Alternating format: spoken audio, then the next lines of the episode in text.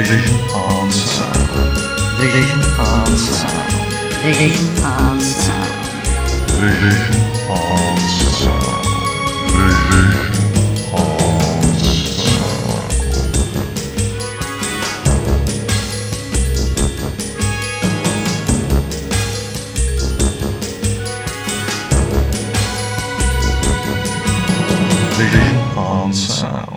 Welcome one and all to Vision on Sound here on Fab Radio International with me, Martin Holmes. This week I really wanted to talk about some TV cheese, by which I mean the sort of television that can become anybody's guilty pleasure, even if they might never want to fess up to watching it. Or the sort of television that's so bad it's actually quite good, or at the very least enjoyable. Old curmudgeons like myself, of course, might like to bang on about how that's pretty much everything that comes on our screens now, especially in the name of light entertainment, but I don't think that's quite what I meant either. There are some shows which have reputations that precede them, shows the mere mention of which can cause people to roll their eyes in mock or genuine horror and wonder why on earth anyone would want to watch them, and yet when you do watch them, still prove to be satisfying half or full hours of viewing when you take the time to. Unsurprisingly, several American series from the 1970s and 80s do tend to fall into this category. Shows like The Waltons, Charlie's Angels, TJ Hooker, The Dukes of Hazzard, and Happy Days can be mercilessly mocked and shunned by the classic TV viewing community, alongside such bonkers British TV series like Bonekickers, Bugs, or Cat's Eyes, and SF shows like Buck Rogers in the 25th Century, the original Battlestar Galactica, and its sequel Galactica 1980, and plain afternoon romantic nonsense like The Love Boat. So, in order to put us on the launchpad for covering some of the lesser loved classic TV shows from time to time on Vision on Sound, Warren Cummings joined me for a wild hour just musing over some of the very worst contenders for qualifying as genuine TV cheese. So let's fire up the Fab Radio International time engines, which this week may resemble a Breville sandwich toaster, and see just what's been stuck onto our televisual foil wrapped half grapefruit of cocktail sticks alongside the pineapple chunks.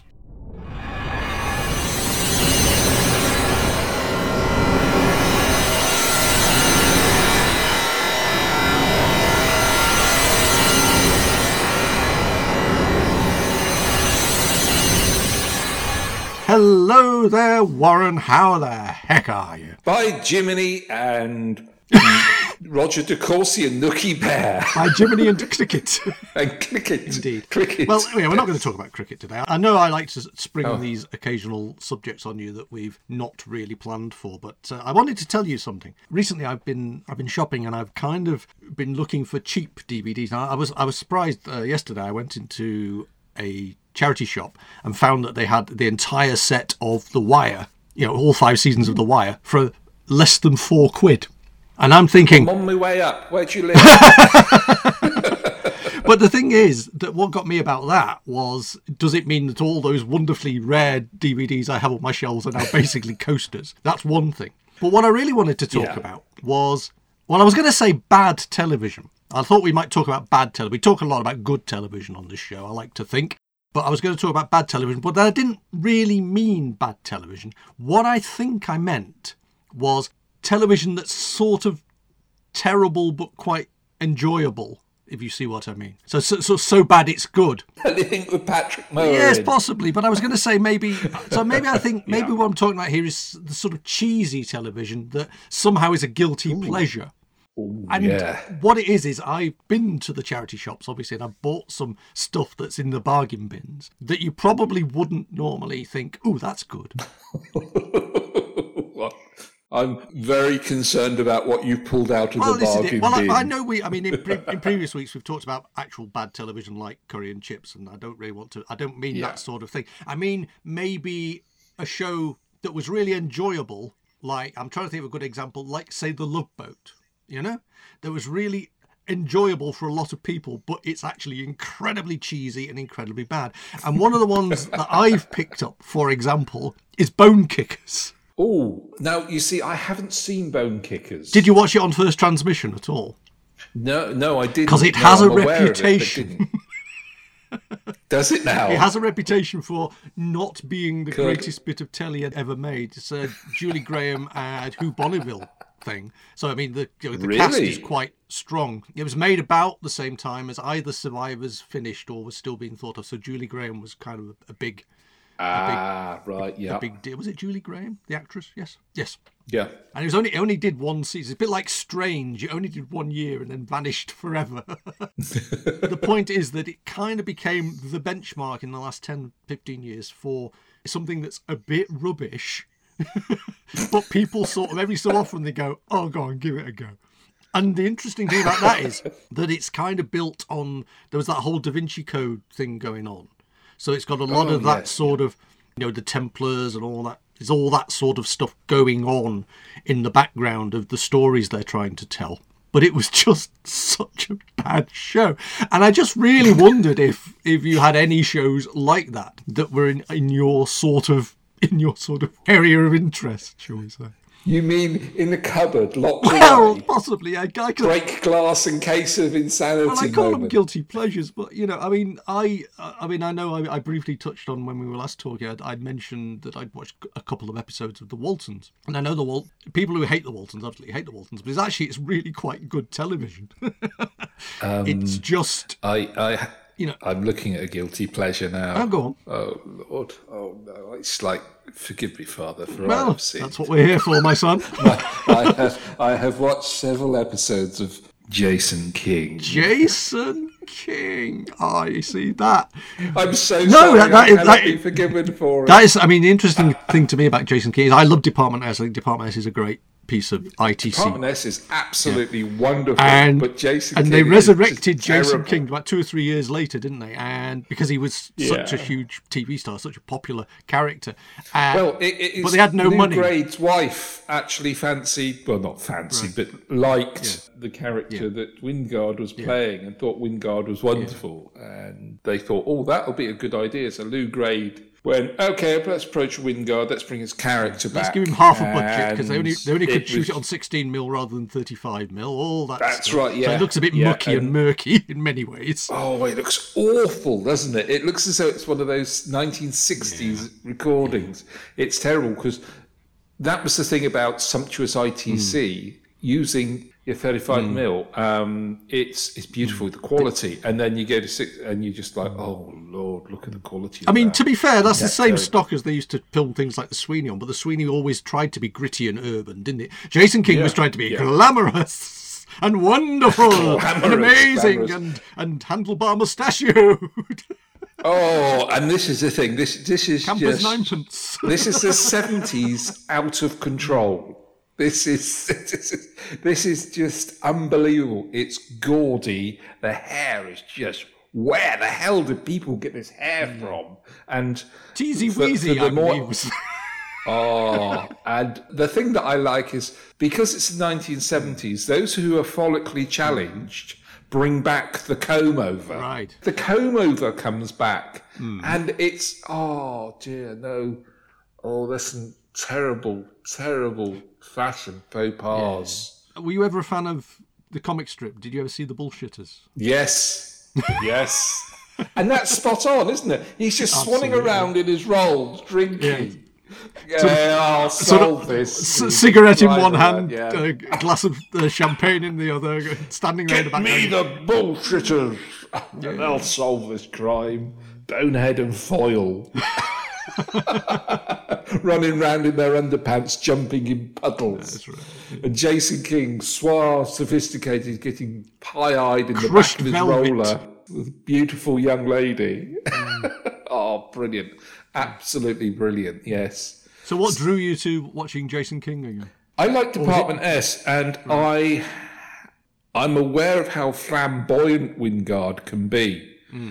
I'm also interested in the background for these programs because there is a lot that goes with the lead character, uh, the actor Wyngarde, and his ability to rub people up the wrong way, shall we say? I think in later years, even he admitted it would have helped if the other Department S people had come back as well. Yeah, I think this very much is a case of yeah, he was carrying a show on his shoulders, uh, but he Worked as part of a trio as this sort of interesting Yeah. go-to third character that they could bring in, but actually, it, on his own, it didn't quite work in the same way, did it? No, I think it also pigeonholed him as well, uh, which caused a lot of problems. Um, he had a touch of the old Tom Baker's, didn't he?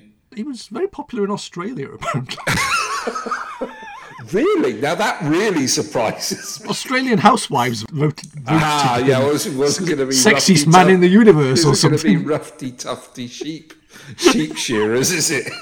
Here, here, I'm going to go. No, I can't do it. That's not Australian. That's Let- not let's- let's move on Going in the sheep sheep shearing barn. We'll move on from the racial slurs. posters of Jason King hanging on the wall. Or are they all going around with handlebar moustaches? I, I, what, the, what the Australian women? yeah, probably in the 1970s. now, now, now. It's truth. No, I just, I just wondered, you know, because obviously it, it's weird as as a sort of symbol, or especially when you know about his his real life. Yes. Sort of Antics. Yes. It's kind of odd that this became a sort of an an icon of masculinity in no, I think I, no, I think because of the. This is going to sound very strange. I Hmm. think because of his because of his background, I think Hmm. That assists him in pulling it off. Forgive But the I- term of phrase. and I think, I think, no, actually, in, in weird terms, in, in the modern era, because that idea now, you know, that you can actually be a bit peacocky and a bit blokey is actually more current in some Yeah. ways. You know, Yeah.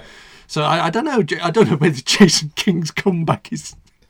Um, you know, a, a kind of re, a reboot of Jason King is possible in the, in the sort of you know, it, I think the world is so bonkers Hmm. that I think We're ready for a comeback from Jason. Prime Prime Video or Netflix Hmm. could bring back a one-off series because I mm. mean these I- I, mean people like Netflix at the moment are going for they're just flooding the market with just mm. one-off series mm. to see how they do. So they the, the format of ITC is back in a different kind of way, really, by. Yes. these these firms like Prime and Throw it all at the wall and see what sticks, kind yeah, of thing. Yeah, absolutely. I mean, um, very few ITC series actually lasted more than a season, didn't they? I mean, they were Yeah. all sort of try this out, doesn't sell, do something else, you know. And yet sometimes there were kind of variations on the same theme. I mean, really, Department S and the Champions are more or less, you know, the, the three leads. Now see here, Beryl. William Gaunt. Oh my word. Um, I've only ever seen one episode of The Champions because I couldn't stomach much more of it, and hmm. it was the first episode, and hmm. It's dull. It's very, hmm. very dull and ITC formulaic. Hmm. Uh, so no, I don't. I, I don't actually. Yeah, but it has a lot of. I mean, you know, people really love the champion. I mean, I remember as a kid it coming on and we liked it. The interesting thing about it is that I bought the box set a couple of years ago, hmm. and I, I think I've not got past disc one yet. I decided I'd watch a few one evening, and it was a very slow evening. You're absolutely right. Of them, it hasn't aged the best, and yet, interestingly enough, that slight twist on it that became Department SI, you know, don't make them as special, but make them special in ordinary ways, but still have the same three leads set up in a crime fighting way. Department S works incredibly well in a way that the champions can struggle, I think. Now it's quite interesting that you mentioned the bullshitters hmm. because my second choice hmm. is It's the professionals, isn't is it? the professionals. it was always going to be the professionals. It's, Yeah. it's, it's, I use the professionals box set as a doorstop. right. Um, that's oh, you you bought all you bought all five seasons. I mean, many years ago. I bought all five, five seasons in a box set, and I use it as a doorstop. I've been interested by the professional. Professionals has been sort of popping up in the afternoons in last uh, since Christmas, and about three o'clock in the afternoon. And what surprises me about it is how watchable it is. It's, It- it yeah. comes on and you think, oh bloody hell, it's and then you find yourself drawn into the stories. And I know that's a Brian Clemens trick, and he was He's very good. very at it. good at that. Yeah, It- it's, it's a case of switching on the TV, and you can Mm. be halfway through an episode, and you'll sit and watch it because it's it's not brain stretching television, Mm. but also it's you can delve in at any point and just sit Mm. and watch it. But I think there's a lot of television like that. I think there's a lot of television that you actually think, "Oh God, this is awful," but then you sit down and you, you know, you get drawn. up. I mean, it's not for nothing that when I mentioned right at the top of the show, the Love Boat. Hmm. The Love Boat used to be on on Sunday afternoons. I think when I was, you know, a young teenager. And you'd sort of think, oh God, it's a love, Boat," and then you'd get drawn in because it had the you know, the regular characters that sort of bracketed the stories. You kind of got invested in them, but also the guest stars were so good, and they all had these little sort of portmanteau storylines going on. Yeah. That actually you would get drawn into that in the same way I would get drawn into something that, that used to be on in the evenings as well, Little House on the Prairie.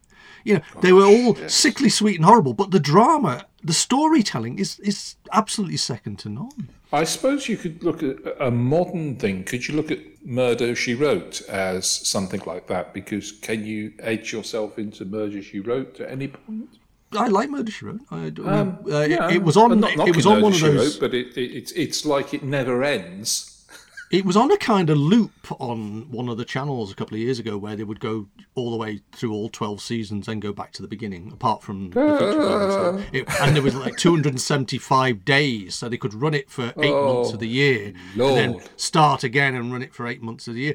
The reason I saw the pilot for that was because it happened to turn up on one of these channels as they went to the beginning again. Hmm. And I think it's interesting that it is kind of what you would call conveyor belt television. You know, they're knocking out 20, 22 mystery stories a year. I mean, when you consider even the series that we have that are popular over here, like Death in Paradise, which they only they do eight a year, Yeah. you know, and they can come up with eight stories. The fact is that something like Murder She Wrote, whilst it was formulaic, could hit those beats for 22 episodes a year for 12 years. I think that's actually an incredible achievement. Well, absolutely. No, no wonder poor old Jessica Fletcher was knackered and didn't appear for a couple of seasons.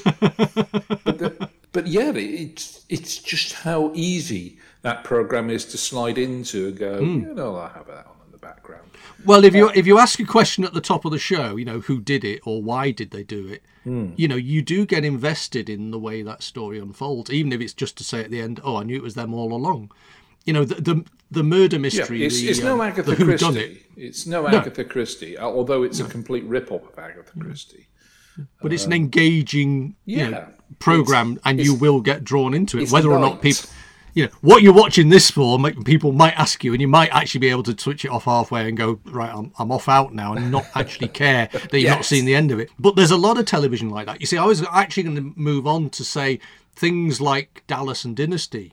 Dallas and Dynasty were huge shows Yeah. and quality shows that you know they had budgets that you know, and yet somehow they are guilty pleasure shows. If you see what I mean. Yeah, I mean, uh, did you fall for things like the Colby, not the Colbys, uh, Well, I- I didn't. Crest, and um, But they had these ongoing storylines, and that's the interesting thing about those. So they were effectively big budget soap operas. Yeah. So you know they would finish on a cliffhanger to make sure you came back next week, which is different to obviously uh, Murder She Wrote, which was well, it's a different type of show anyway, but but it had a self self-contained story. I mean, Americans are very good at churning out soap operas of that ilk. I Hmm. mean, but then again, we only have to think of the most famous thing of, of people from our generation. Of if I just say to you, who shot Jr. Absolutely. that was and we all know it was Maggie Simpson. Yeah, that, you know. I guess Maggie Simpson, when she finally cracked after all those Bing Crosby records. I, I, I guessed that it was his secretary, but yeah, it was it was just a big thing, wasn't it? It was a massive thing, and I remember the news report of the can of film hmm. being escorted off of a plane hmm. by about four bobbies, hmm. and this person pushing this trolley with a can of film, which was the film can with um, the result of who shot Jr. yeah. And it was so successful that they did it again a few years later. Yeah, and cars were going around with bumper stickers on. I remember mm. that, and that was a thing that wasn't really big over here, having bumper stickers on your. Didn't one of the characters in Father Ted have a T-shirt with "I shot Joe"? wouldn't mm. surprise me. Oh. yeah. No, it's the interesting thing to me though. It's funny actually because specifically Dallas. I mean, Yeah. I, I never was a avid follower of Dallas, but you couldn't go through that era and not be aware of it, even if you only caught the last ten minutes of the show before the news, or you know, while while it was on in somebody else's house or something. You know, you'd see bits of it, and obviously the the actors would turn up on things like Wogan and stuff. So you know, Yeah. you wouldn't you were aware of it. And what gets me, I mean, Wogan made it a huge show anyway. What gets me is what I remember specifically is the second time JR got shot. I remember actually having a bit of a row with somebody because you know the way you watch television. If you watch television the way we watch television, you kind of are aware of what has actually happened. Yeah. Whereas the person I was talking to, because and I said, well, you only actually saw the chair get shot, and they said, no, I saw him on the floor covered in blood, and there is no scene whatsoever where you see JR on the floor covered in blood in that sequence. And yet this person was utterly, utterly convinced. And we didn't have videos in those days, so I couldn't go and prove myself right. but there's just, it's just interesting that That's- people take the image Yeah. in their head away from and sometimes i suspect when people are complaining about television or whatever it's sometimes it's not what they saw it's what they think they saw Well, this is the thing with Blake Seven's last episode with myself. For Hmm. years, for some bizarre reason, for years, I thought at the end where the guards pointed their guns at Hmm. um, Avon, he just says, You, as if to imply Servalan was there. as opposed to you bastard Yeah. you shot me foot and uh, for some bizarre reason, I went through years of thinking that happened. Hmm. And then when I saw it, uh, it is the memory cheats, the memory fills in Hmm. the gaps. I mean, that, that that happened a lot though. With, with that's when they say, "Well, we rewatch Who now and go, oh, I don't remember Hmm. being as tacky." That scene particularly tacky. No, because our Hmm. imagination has a tendency to fill in the blanks.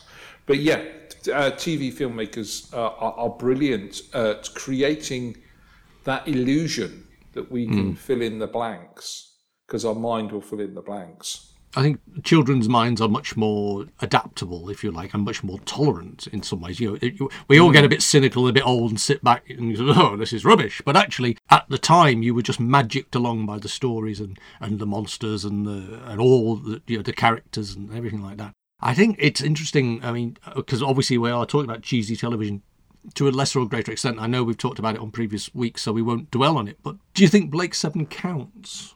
No, because overall it's not cheesy. Hmm. It dates, and that's when people like to sort of give television series a kicking. It's Visions of the future always date, though, don't they? But I mean, Yeah, you you know, all I'm saying the is there are moments that look could kind of cheap.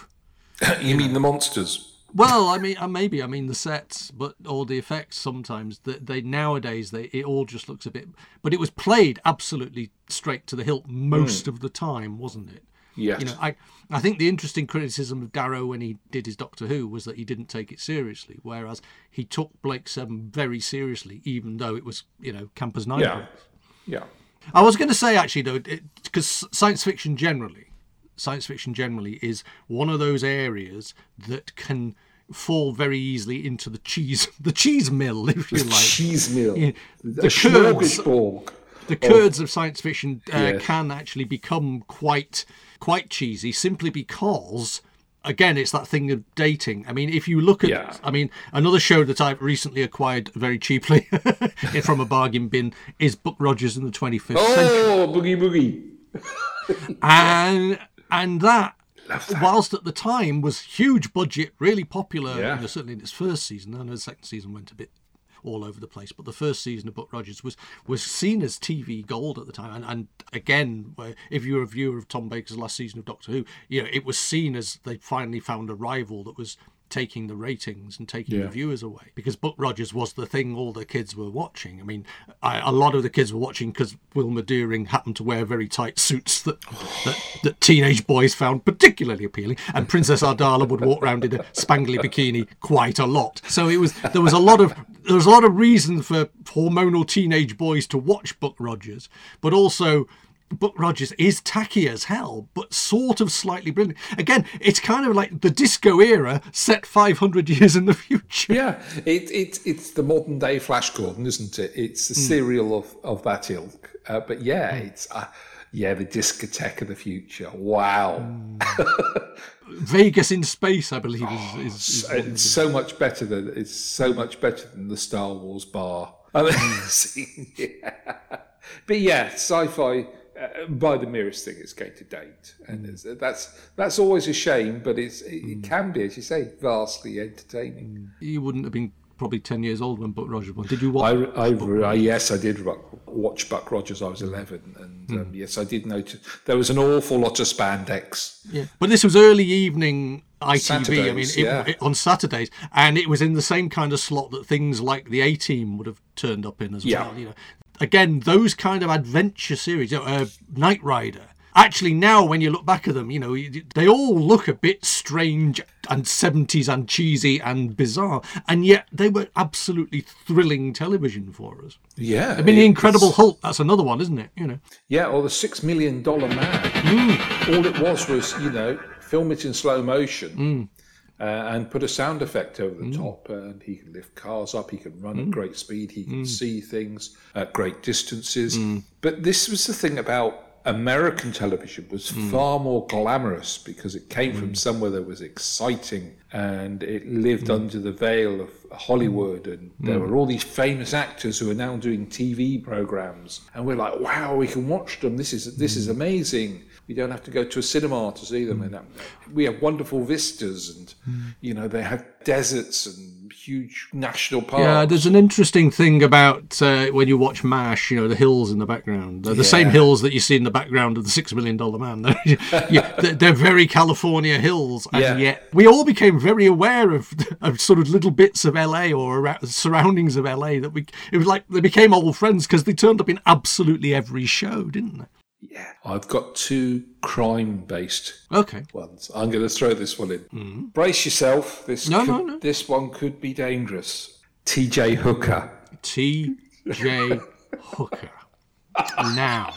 the wig that runs, the syrup of the runs. I used to make an absolute point of watching TJ. Yeah. I tell you, I tell- TJ Hooker was remarkable. Uh, It's another one of those shows, weirdly, that my memory of it, and this happens a lot with American shows, is between season one and season two, they kind of tweak the format slightly. Yep. And I remember really liking the original version and then watching it change. And suddenly there were these new characters I wasn't quite sure about, but then I ended up still watching it anyway. I mean, Adrian Zmed, I think, was one of the Yeah. actors in. Yeah, he um, uh, he dropped out for a season but came Mm. back. Um, but yeah, it's it's a bizarre. It is really cheesy. It's really buddy buddy. Mm. Well, Oh, it's also I, I think it's like Dixon of Dock Green on acid. Really, it's kind, it's kind of like because he was so moral and upstanding and right, and and everybody else was right. I mean, he was the moral core was Shatner as T.J. Hooker. He was incorruptible in any way, shape, or form. You know, he would be appalled at the merest. You know, someone dropped a piece of litter on the street, he'd probably shoot them. you know. I always like the opening titles because you have all these Mm. cars flipping over. It's a bit like the A Team, and then you have Heather Locklear with her Mm. nightstick throwing it at that criminal, and it knocks him on the back of the legs, and he falls over.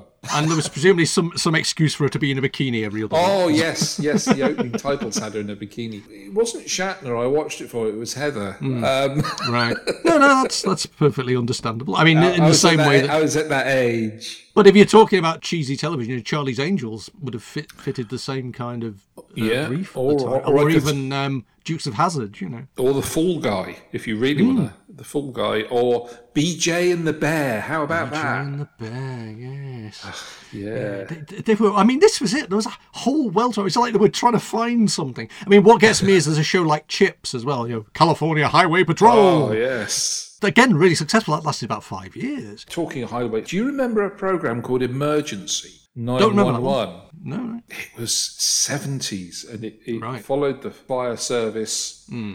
Come police drama thing hmm. it, from America. Hmm. And they all seemed to go around in sort of shiny big vehicles, and each Right. week it was a bit like Trumpton. Each week there was a, a disaster, and the fire brigade were always called out.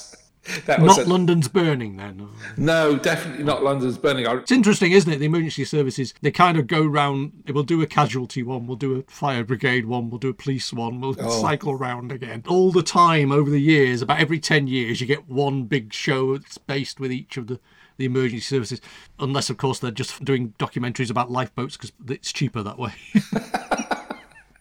with your waterproof GoPro. yeah, absolutely. But yeah, TJ Hooker is a bizarre fish. It is a very bizarre fish. It's Of the police series, it feels almost like the one that least resembles any police department Yes. in the history of the world ever. yes, he's supposed to be training cadets or something, isn't Yeah. he? Sergeant Hooker. Uh, even his name. Yes. It's just bizarre, and everybody knows him. So yeah, he's the George Dixon of downtown LA. We had a, a thing we when we used to watch CSI Miami. which is a kind of it's quite sort of cheese from this century, if you like. but but um, CSI Miami, whilst it was incredibly enjoyable show, the first spin-off of the original CSI series with David Caruso in the lead.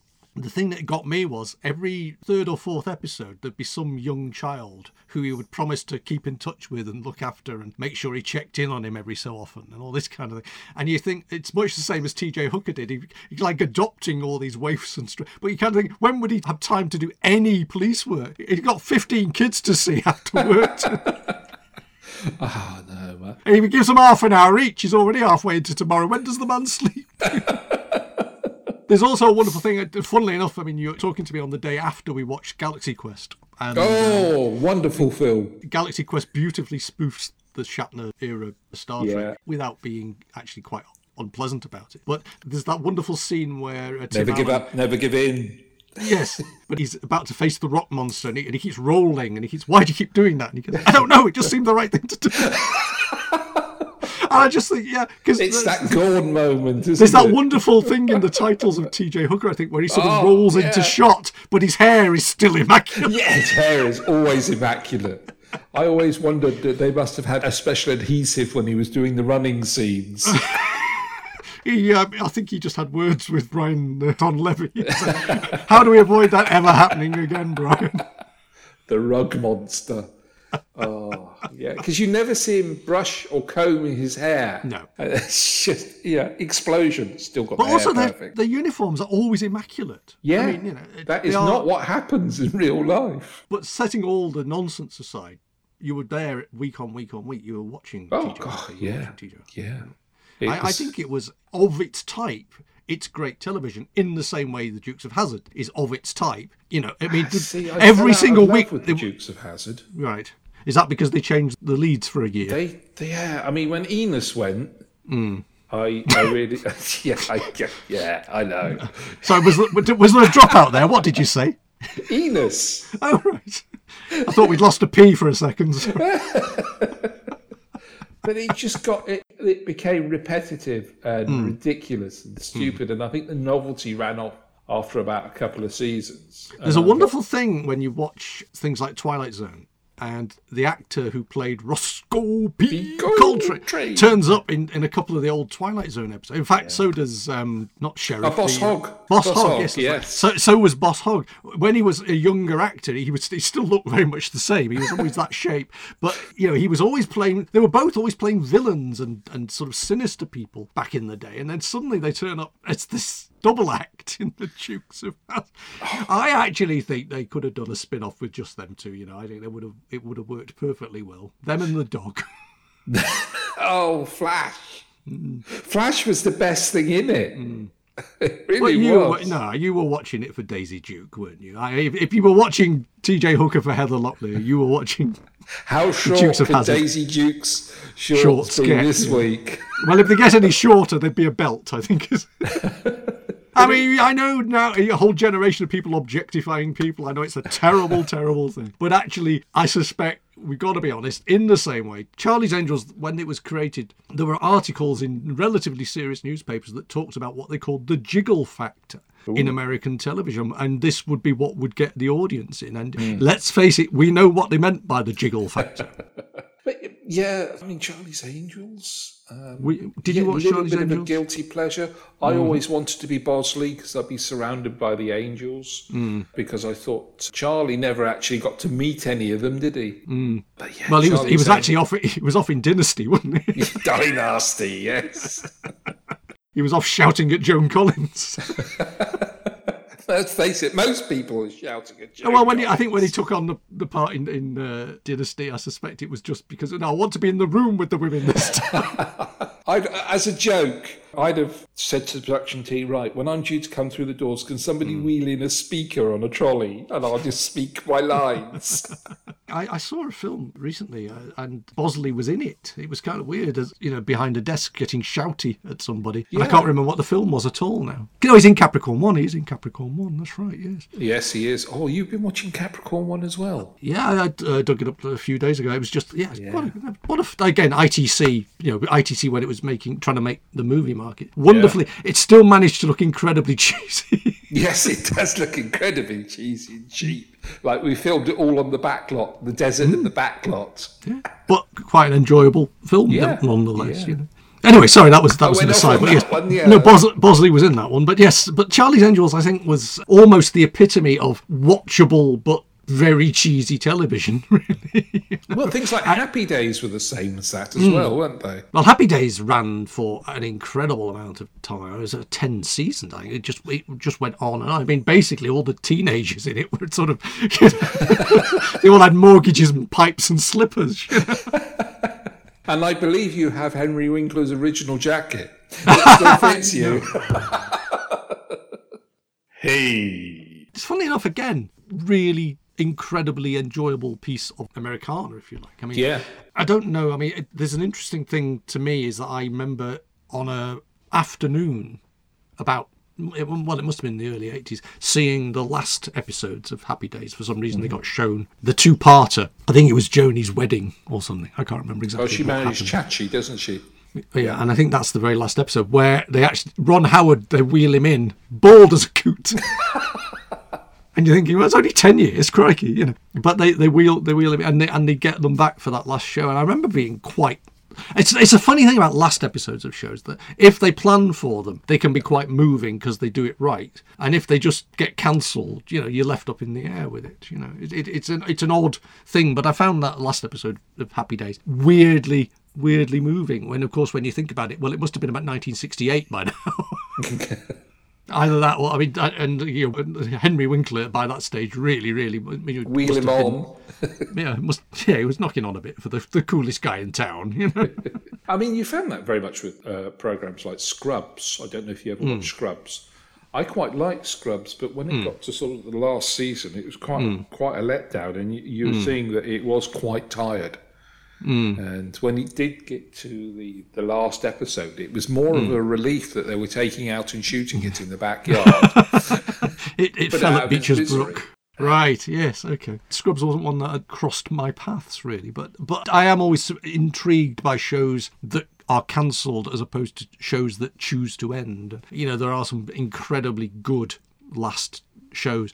It's also interesting to me because of all you know the shows we've mentioned in passing today, because quite often they get resurrected. I mean, Starsky and Hutch, for example. I know we haven't mentioned Starsky and Hutch, but Starsky and Hutch was again a very cheesy show in many ways. Certainly not necessarily at the beginning, but by the end. but I uh, when mean, Cagney and Lacey was the female version, wasn't it? It's um, but when they resurrected it a few years ago, they had to do it as a comedy because they didn't think it would be taken seriously as a serious thing. And yet, Yeah. you think, you know, when Starsky and Hutch, that opening film of Starsky and Hutch is actually quite, it's quite hard hitting. It is very ways. hard. do. It's it's along the vein of uh, Dirty Harry, I think, to Hmm. begin with, but then it softens a lot because I suppose they've got to find their audience niche, haven't they? Well, there was Starsky and Hutch specifically after two seasons was at the very centre of the violence on television debate. Yeah. And they had they had to do a Graham Williams to it. They had to take out the you know, horror and put in the or the, the violence and put in more comedy. So you started to get them suddenly becoming dressing up as film stars and things when they go undercover, and, and suddenly it goes in a slightly weird direction, which of course also happened with the Man from Uncle in the '60s. Man from Uncle starts off as this quite gritty, relatively speaking, in television terms, spy drama that goes very bonkers and weird by the sort of third year when when he's dancing with gorillas and things. It's it. it No, it's it's just a really weird thing that sometimes happens in these shows. I remember the the pilot of Starsky and Hutch. I think one of the villains in it, one of the assassins that you see, is uh, Sergeant Esterhaus from Hill Street Blues. you Oh, who played a lot of villains. I think he also turns up as a villain a couple of times in uh, the Rockford Files. You know, it's it's that kind of he was that kind of actor. You know, these character actors who always got to play villains in very loud jackets. You know, see, um, guilty pleasure is Rockford Files, but I don't put that as a um, cheesy series. no, no. Well, no, I think Rockford Files. that actually- still holds up really well. Yeah, yeah. But you see, I think in some ways, some shows managed to avoid the trap and others just didn't. And I think, again, uh, it shows how much a show is struggling. yeah. If it's struggling, they have to try and find something else to make it popular again. Whereas if it's going along and doing what it does and it has an affable star and good storylines and you know it's in its groove, it just gets to carry on the way it was. You know, its fashions change, cars change, but generally the show remains much the same. I've got a, another British crime drama. Okay, It's an 80s one, right. if you don't mind me throwing it in there. No, no, not at all. How about Rockliffe's Babies? Uh, I never got the Rockliffe thing. No, I- it, this, it, this it is a- passed the- me by. All of all of the Ah. various permutations, the folly. Yeah, Folly know- didn't do well because Folly, they foolishly thought when they came to filming Folly, Folly was filmed down here, Rockliffe's Follies was filmed down here. The fact that, oh yes, um, Ian Hogg's character is really popular. In- and it was the babies we all it was the babes. it was the babes in Rockliffe's Babies. Hmm. It wasn't Rockliffe who was the draw. Hmm. It was the babes. It was his cadets. Well, his, Hmm. his, his learning detectives. They were the main draw. And Hmm. so Rockliffe's Follies didn't go to a second. And it is tediously boring. Hmm. a tediously boring series. Is it that Ian Hogg wasn't a particularly watchable actor, or or is it just the writing? I, th- I don't think his character was particularly strong enough to take the audience with him. I, Hmm. Because they've done it with Barlow, hadn't they? They've done Barlow and done- Barlow and, and Barlow and this and Barlow and cheese and Barlow and lard, and Barlow and Barlow, chips. Yeah, Barlow goes to Monte Carlo. They've done all the Barlows, Barlow goes to the pie shop.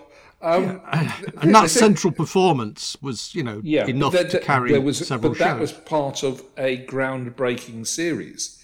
Hmm. Um, interestingly enough, Rockliffe's Babies comes before the bill Hmm. because it's in that transitional period of the BBC Hmm. not having a cop show. Dixon had finished. We're into the early 80s now, we're about Hmm. 81, 82. And they haven't got a regular cop show other than Juliet Bravo. Oh, I was, I was going to say, was it on at the same time as Juliet Bravo? Yeah, Juliet. Bravo- yeah, yeah, Juliet. oh, Well, Juliet Bravo, I think it's eighty up to eighty-four, wasn't it? Juliet Bravo. Um, But yeah, Rockliffe's Babies, yeah, London centric. Mm. So they go, oh well, we'll we'll set it in, um, you know, detectives, etc., etc. In this sort of, oh, we can get a lot of. We can get a lot of hilarity out of this. Mm. We can get a lot of drama. Some of it is really 80s cheesy, and this is the mm. thing: it's early 80s dialogue is incredibly, incredibly uncomfortable sometimes. Not because of the cultural connotations of some of the comments made, but it's just I never related to a lot of dialogue. flouncing around in, in wine bars. Yeah, or, or yeah, um, Yuppie culture, if you like. yeah, um, um, just the delivery. The delivery was still the writers were still using the delivery of the seventies when delivery had moved forward slightly, and and I think it's on the cusp of changing because Rockliffe's Babies was there was wasn't really action packed hmm. until season two. Hmm. And I think that was the tipping point where we moved from this heavy dialogue of the 70s hmm. and we've now gone into, right, we need more action. And, and that's what happened a lot with the professionals. Um, if you look at the early seasons, they are, there are, there's plenty of action. However, the dialogue's heavier. Yeah. If you go mm. to the last two seasons, it's boom, mm. boom, boom, boom, constant. It's oft quite quite draining to watch sometimes because it's Yeah. just constant and you have to watch it and it's in your face. Well, they've decided this is all action as opposed to. I mean, in some ways, you compare that again when you want to get cheesy with like Dempsey and Makepeace, don't you? And- Oh. and, you know, that just.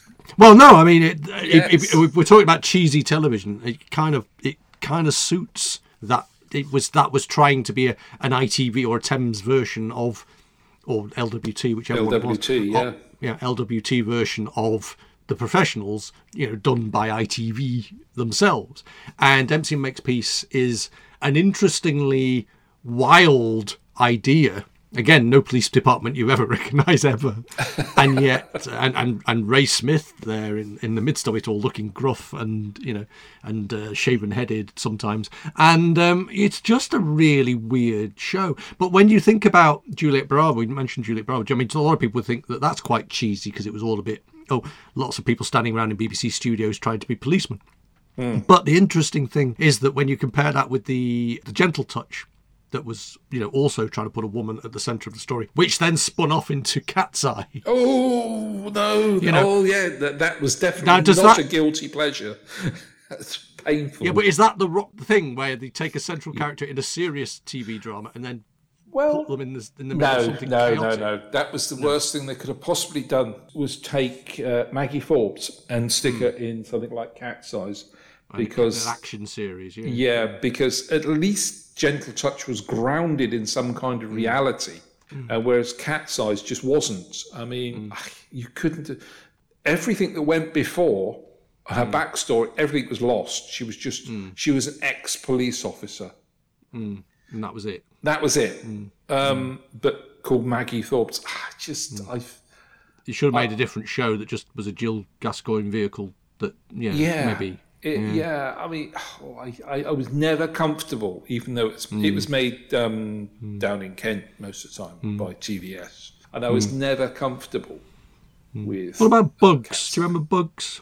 Oh, Bugs, the yeah, the forerunner before we had uh, what's that other the, the other spy series that used to be Or Spooks? Spooks. Yes, that was the Mm. forerunner to Spooks, really, wasn't it? Because it had the chap from Neighbours in it, didn't Yeah. he? McLaughlin, was it? Yeah. Was it Click, clack, Mr. Click, clack, clock, click, whichever one it was, Click, yeah. clack, clock. Clockling, clackling, clockling. Yeah, that was. Um, Helicopters and explosions and Yeah. that kind of thing. Yeah, it was it was back to sort of Brian Clemens, wasn't it? Really style. Uh, There is a wonderful. Again, it's interesting. I think that when it comes to television cheese specifically, the action series is very good at it. Even going back to things like the A Team, they just had to have these character moments that now are, the, are sort of the interesting thing that people remember, but they're actually possibly the worst thing about it. well, the thing with the A team is, you know, at some point that a vehicle is going to turn over, Yes, and then they we've have learned to how to do that, shot so we're of going to do that everybody getting week. out of the vehicle, and no one's going to get hurt. I mean, the A team, no wonder they were caught and locked up and put in a penitentiary. During um. For a crime they didn't commit. they No, can't shoot anything, can they? they can't shoot. But it's interesting because when you think about the amount of times that the General Lee flew over your head in, in the Dukes and you know damn well that that front axle and the front of that, if you did that in your car, your car Yeah. would not be driving away, and yet there every single. Oh, I'm now having visions talking about Starsky and Hutch, all the Cortinas mm. or the Capris mm. that had mm. that white stripe down them. Yeah, Wow, yeah. We, were well. That again just shows really how much the American culture got into our own psyche over here. I mean, now you know back then really a McDonald's would have been a, the exception. Now it seems to have become the rule. You know, Yeah. we seem to have uh, absorbed American culture, not necessarily the best of it, but we've absorbed the American culture. The kids want to be American. I think this is the thing that because they see Well, it was big On and television. and everything Yeah. was colourful. It's, it's interesting that leisure wear, for example, kids that we didn't generally wear leisure wear on the streets in this country. No. You know, as gym wear, as I might refer to it. Didn't wear. Uh, But now, because people, because we see a lot of American television, and that's what American culture tells us what we should wear. I think we've absorbed it almost to the, the stupidest degree. It's like you know, do you remember? uh, you won't remember this, but NYPD Blue, big American series. We did a Leeds-based version called Out of the Blue with John Hanna Yes. only yeah. only lasted six uh, episodes, never came back because the NYPD Blue style, the, N- the New York style, that you know, you, you now they now try and sell us Brooklyn beer as if Brooklyn is the best place in the world, and, and you should be proud of the place you come from. But if you actually take that advert to its nth degree, well, Barnsley beer should be as interesting to the people of Barnsley. You know, uh, you know, pool beer should be as fabulous, and the, we should be selling that to the world. You know, it's it's just this idea that somehow New York is more exciting and interesting, and yet when it comes to filming NYPD Blue in Leeds, they may have had a point. Yeah, there's no there's no glamour it's in the that country. you know where the cameras are tracking up and down and back and forth on the buildings, and and and you sort of see a street full of, of Ford Escorts and Cortinas. Whereas you'd have huge yellow cabs and steam rising from the floor. Yeah, you know, and again, I'm sure to the people in New York that just looks like a mundane street scene, but to the rest of the world, that looks exotic and exciting and interesting. Yeah. Uh, one last one I wanted to bring in before we finish our hour because we are actually getting to that point. Well. uh, in terms of cheese, and it- actually, it comes back to the A Team as well. There's a scene in the opening titles for some of the later A Team episodes where Dirk Benedict sees a Cylon. Yes, yes. And and so I wanted to talk to you briefly about Battlestar Galactica. Uh, when we're talking about Blake Seven and we're talking about uh, the A Team, we can mash this all together and come up with Battlestar Galactica, which was a huge phenomenon for a ah. year, but failed dismally and went away and never came back. I But love people that love it. Series. I love that series. It hmm. was it. There was something easy about it, and hmm. because it was the Star Wars, it was Star Wars on TV. It was what John was, Dykstra effects, wasn't it? There was Yeah. there were really solid, solid effects. It was I probably sold on the effects that they could do them on a television budget. Uh, sometimes the scripts were a little bit dodgy, but you got Patrick Macnee. Patrick Oh, Macnee was in there, freeing from the Cylon tyranny, or whatever it was. Dressed in white, wasn't he? In white There are, robes. there, was it? There are those that believe that life down here began out there among you know. all- I mean, brilliant. I mean, it's so iconic, Battlestar Galactica. Why it didn't last forever is anybody's guess, but um, probably because it was crap. no, that's not fair. That's not fair. But no, it is. Yeah, as you say, it's that it's that moment in the opening titles. I think that's from their their pilot of the A Team, Mm. Because he just it walks past and it makes a noise and he just turns, doesn't he? Yeah, and does a double take. Yeah. The, the double take, and you're thinking, yeah, this is just great. We know you're from that show. Ah, Yeah. you know. But yeah, Battlestar Galactica was just. I, I often wondered whether the Fall Guy ever did any slow mo fights. Did, you know, did, did they do that in the Fall Guy? Did he ever go as he got knocked out every week? Anyway. Strangely Sorry. enough, he he he no no he um in the I think it's the first or second episode he appears with Farrah Fawcett Major, Ah. and they just gone through a divorce, ah, and um, so actually, when you see him living in his in his trailer, in, it's actually it's just real life for Lee thing with him Majors. At the, at the end of the opening titles of him sat in his bathtub with his rubber Right. duck. As opposed to how he used to sit in his bathtub. Yes, you're probably Yeah. right. Yes. Anyway, anyway, sorry. Yes, Battlestar Galactica. Yes, Yeah, it's, uh, Battlestar Galactica there. Whoa, whoa.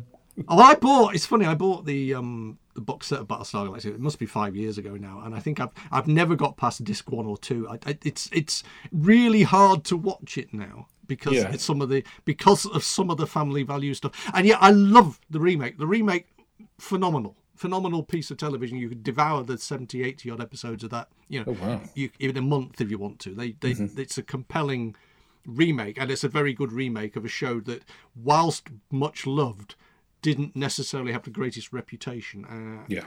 and I don't know. I, I think the original. I mean, apart from it, it it does do that thing which a lot of those sorts of shows make a mistake with. Is one they seem to think that putting models in spacesuits will automatically make people watch it, but also the idea that the kids will only relate to a kid Yeah. and that is a problem that a lot of well certainly a lot of t- uh, sci-fi shows seem to suffer with in that era is that, that to go for the youth market you had to have a, a brilliant young engineer Oh, it's, or, it's or next whatever generation syndrome, isn't it? Mm. ah the wesley, crushers Crusher, Yeah. and i'm not sure that necessarily works uh, i don't know why it, but it just we uh, it's funny we've talked about doctor who we talked about we like Jo Grant because she was that little bit older The- Yeah. joe doctor who never did that thing of having actual children traveling with the doctor or i mean i suppose you could argue that jamie and zoe were possibly Do- meant to be well, that young Supposedly Dodo, but I'm not sure how old Dodo was supposed to No.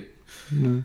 But there's not. Yeah, they never put twelve year olds in. They never No. sort of got the the Flaxton boys in as the as the assistants or whatever. Goodness You know? me. Yeah, Flaxton boys. Yeah. You know, it. So I think it's interesting though that, that overall, the idea with Battlestar is the effects and the budget and the sets are magnificent, but sometimes the storytelling is a little bit predictable, a little bit samey, a little bit. It follows the beats, yeah. Yeah, it's formulaic again. It's the ITC trap, isn't it?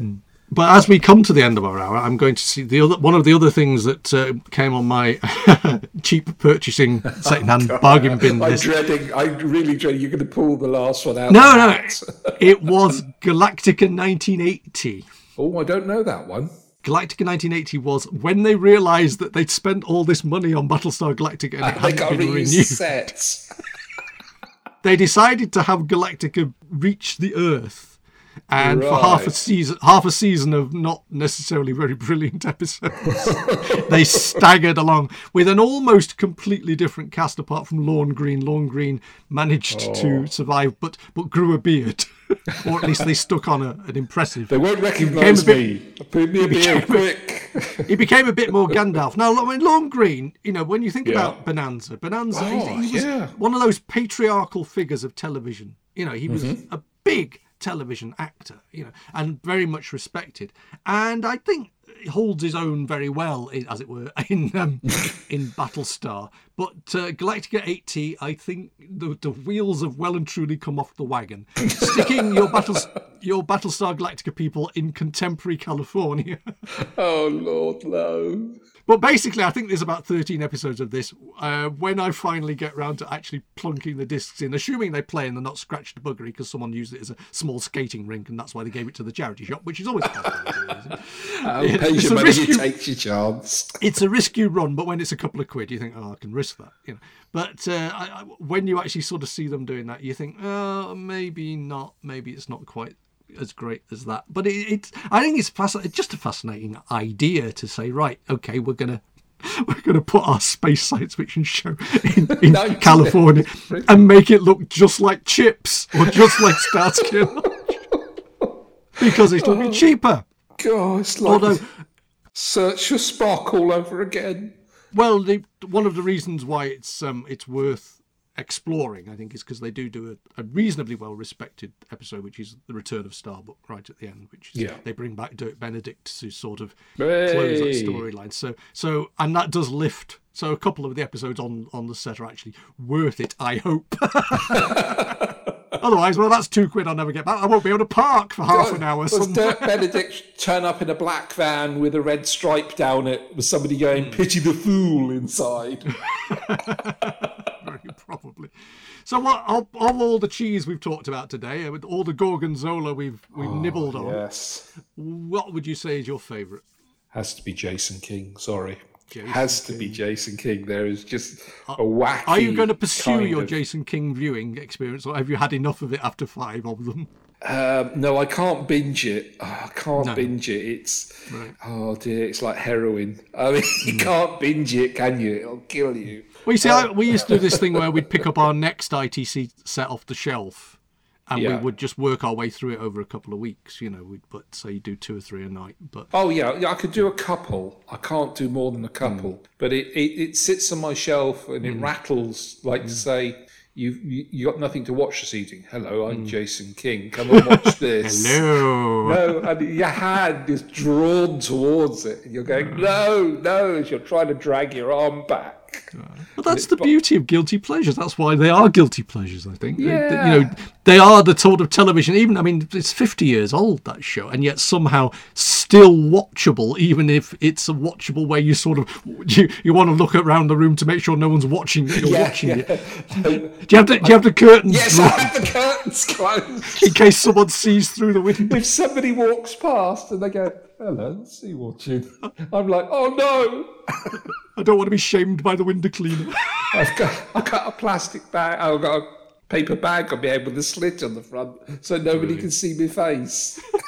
well, that you see, that is it, isn't it? And ultimately, there's a lot of fabulous television out there. Even if it's terrible, fabulous television, Yeah. it's still watchable and it's still television that people want to watch. And and that is the beauty of it, and that is the joy that. So for every show that somebody hates, there's somebody out there who absolutely adores it and loves it and, and wants to see it. I mean, will you watch Jason King twice? Probably. You know, it's Yeah. it's not the worst television show ever made. One week we'll find out what that is. Thank you very much for your time today, Warren. It's been an absolute joy, and we'll talk to you again sometime soon. My pleasure, absolute pleasure. Uh, can I have some wine to go with this cheese, please? I'm over cheesed, I'm, I'm dairied over. You certainly can. So thank you very much today, Warren. Bye bye. Bye bye.